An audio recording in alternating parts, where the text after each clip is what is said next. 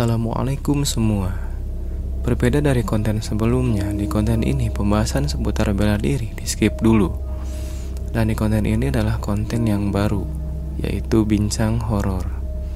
Di konten ini, saya akan berbagi kisah-kisah horor yang diambil dari berbagai sumber dan akan memenuhi nutrisi horor kalian. Seperti apa ceritanya? Dengerin aja sampai habis. Cerita ini saya dapat dari Wattpad dengan akun Gita underscore 94. Di sini nyeritain pengalamannya bermalam di Gunung Lawu yang bertepatan dengan malam satu suro. Oke, sebelum masuk ke cerita, sebisa mungkin telinga kalian sudah terpasang headset supaya kalian lebih menikmati alunan mistisnya. Tanpa menunggu lama, kita mulai.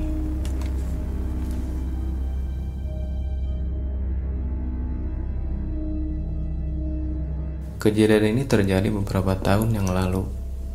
Seperti biasa, menjelang malam satu suro, sebut aja Erik, Hadi, Yana, Maman, dan Ricky berencana untuk bermalam di puncak Lawu dan mereka buat janji untuk ketemuan di Cemorosewu. Sebenarnya jumlah mereka harusnya enam orang, tapi satu orang berhalangan hadir, jadi tinggal lima sisanya. Meski ganjil dan sudah berpengalaman beberapa kali muncak di Lawu, mereka tetap memutuskan naik meski mitosnya jika ganjil akan banyak gangguan dalam perjalanan. Mereka niat Bismillah dengan maksud baik insya Allah nggak akan terjadi hal-hal yang buruk. Jam sudah menunjukkan pukul setengah empat sore. Mereka berlima memutuskan naik dengan pertimbangan sebelum tengah malam sudah sampai di puncak.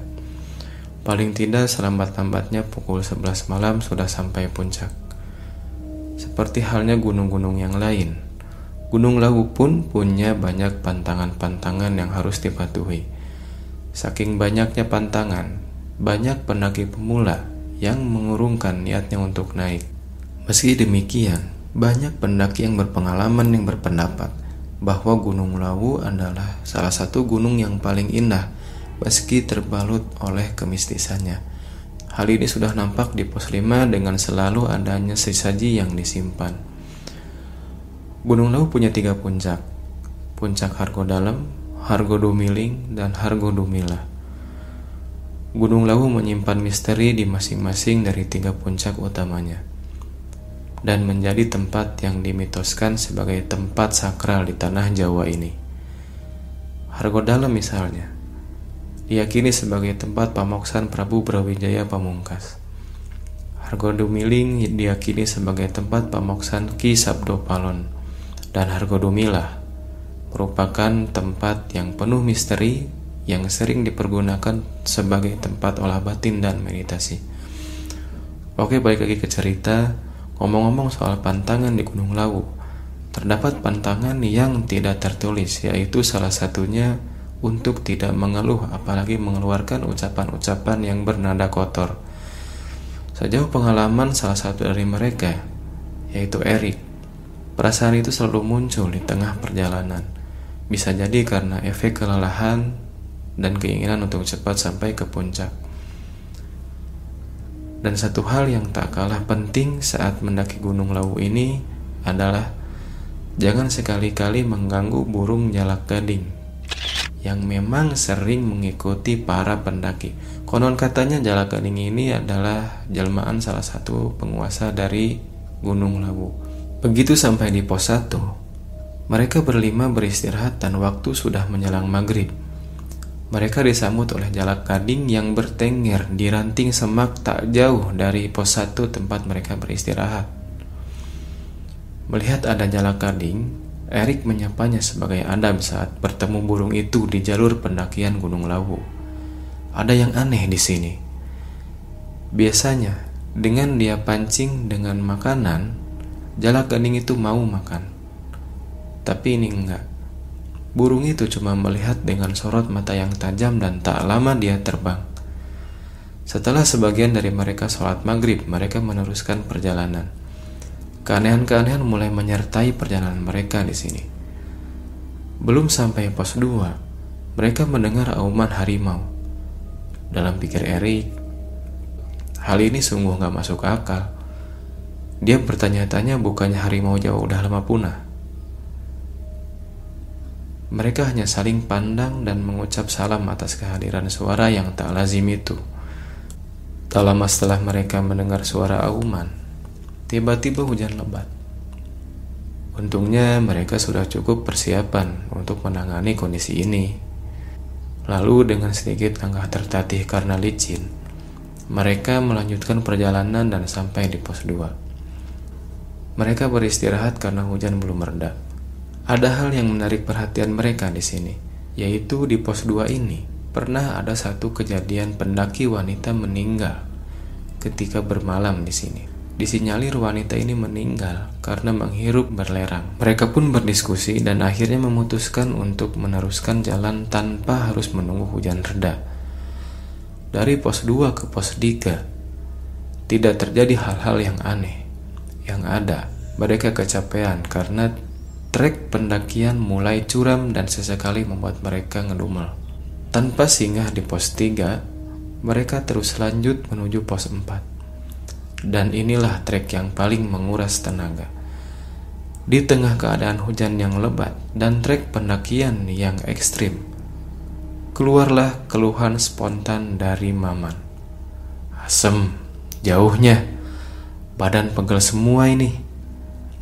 Lantas, Yana memperingatkan ucapan Maman itu supaya tidak melanggar salah satu pantangan yaitu mengeluh. Sejalan dengan itu, mereka terus menapaki tebing yang terjal di tengah hujan yang lebat.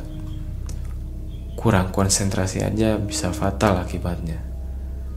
Lembah yang curam sudah menanti. Maman terlihat kelelahan. Kebetulan dia ada di depan Eric yang bertindak sebagai sweeper di posisi paling belakang. Eric menyadari keadaan yang dialami Maman dan menawarkan untuk istirahat sejenak. Sementara tiga teman yang lain berjalan lebih dulu. Tak lebih dari 10 menit mereka beristirahat sambil mengatur nafas. Akhirnya mereka memutuskan untuk lanjut jalan lagi. Nah, mungkin karena bawaan Maman yang orangnya latah, Baru beranjak dia udah teriak.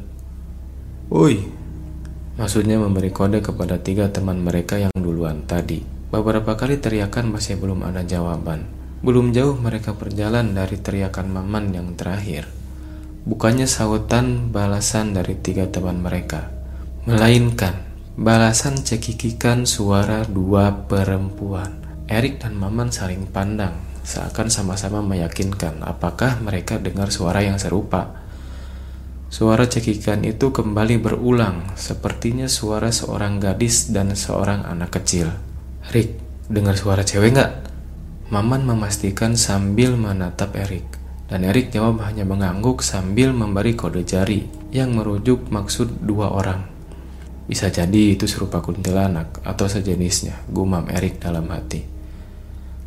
Sampailah mereka di dataran yang agak landai dan penuh ilalang sedikit lega karena trek yang menguras tenaga itu sudah terlampaui. Erik yang kebetulan memegang senter memastikan suara perempuan tadi dan dia cek ke tempat yang dia yakini sumber suaranya, tapi ternyata nihil. Erik tidak mendapati apa-apa selain jurang di sisi kirinya dan ilalang yang basah oleh hujan. Setelah memastikan tidak ada siapa pun selain mereka berdua, dan rupanya rasa jengkel Maman menular kepada Erik yang ngedumel kesal atas kejadian itu. Belum selesai Erik ngedumel, lagi-lagi mereka berdua dikagetkan oleh suara cekikikan tadi. Namun suaranya kini ada tepat di jurang di sisi kiri mereka. Sambil terus jalan, Erik menimpali suara tersebut. Ketawa aja sampai puas. Maaf, kali ini kita sibuk. Cari teman ketawa yang lain aja. Siapa tahu ada. Sekitar 40 menitan berjalan, mereka sampai di pos 4. Terlihat banyak orang dan tenda-tenda dari pendaki lain, tapi mereka belum melihat Yana, Hadi, dan Ricky.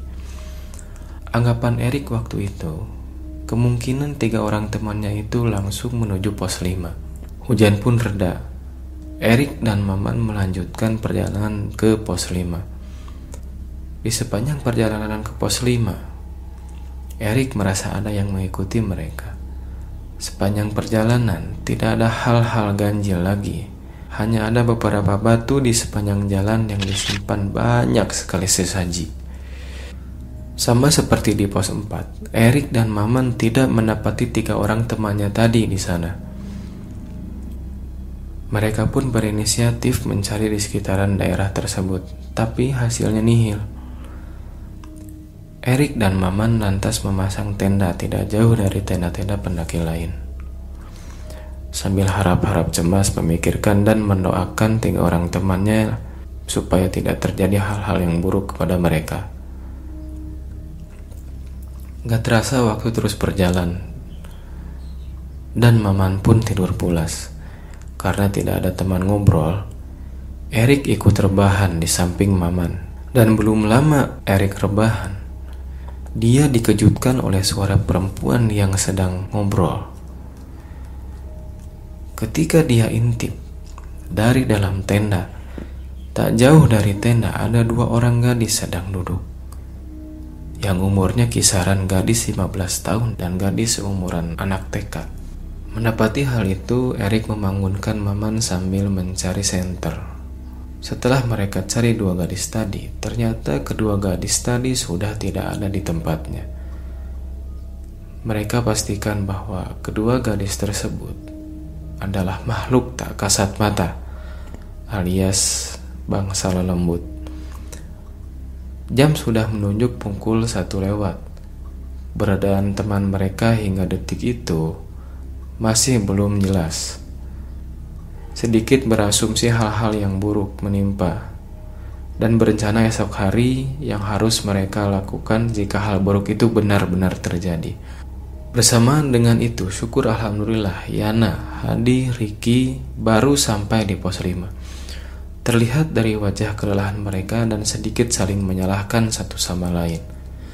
Ternyata, mereka mengalami kejadian aneh yang bisa dikatakan bersamaan dengan Erik dan Maman. Singkat cerita, mereka berlima langsung mendirikan tenda tambahan dan sepakat untuk saling cerita esok harinya. Pagi harinya, mereka berlima saling bercerita tentang kejadian yang mereka alami. Rupanya, Yana, Hadi, dan Riki disesatkan oleh orang tua yang duduk-duduk tak jauh dari pos 4 ketika akan menuju pos 5. Mereka bertiga disesatkan hampir sampai goa di Bukit Lawu. Seperti yang diketahui, tempat itu adalah pasar setannya Gunung Lawu. Tragisnya, senter yang mereka bawa tidak menyala. Mungkin korslet atau basah oleh hujan.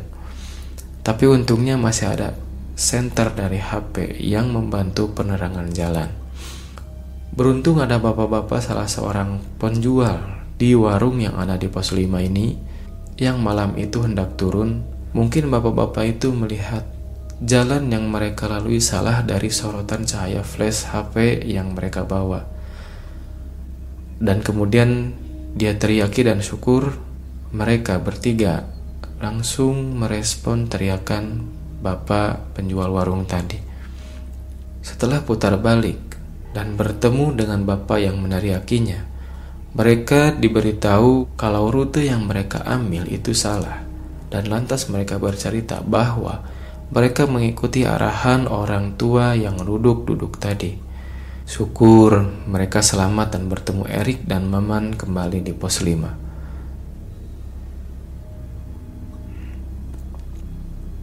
Pelajaran yang dapat kita ambil dari cerita ini adalah Sebisa mungkin kita menjaga perilaku di mana pun dan kapan pun, serta teruslah meminta perlindungan kepada Sang Maha Pencipta, dan tentunya pengalaman bukanlah segalanya.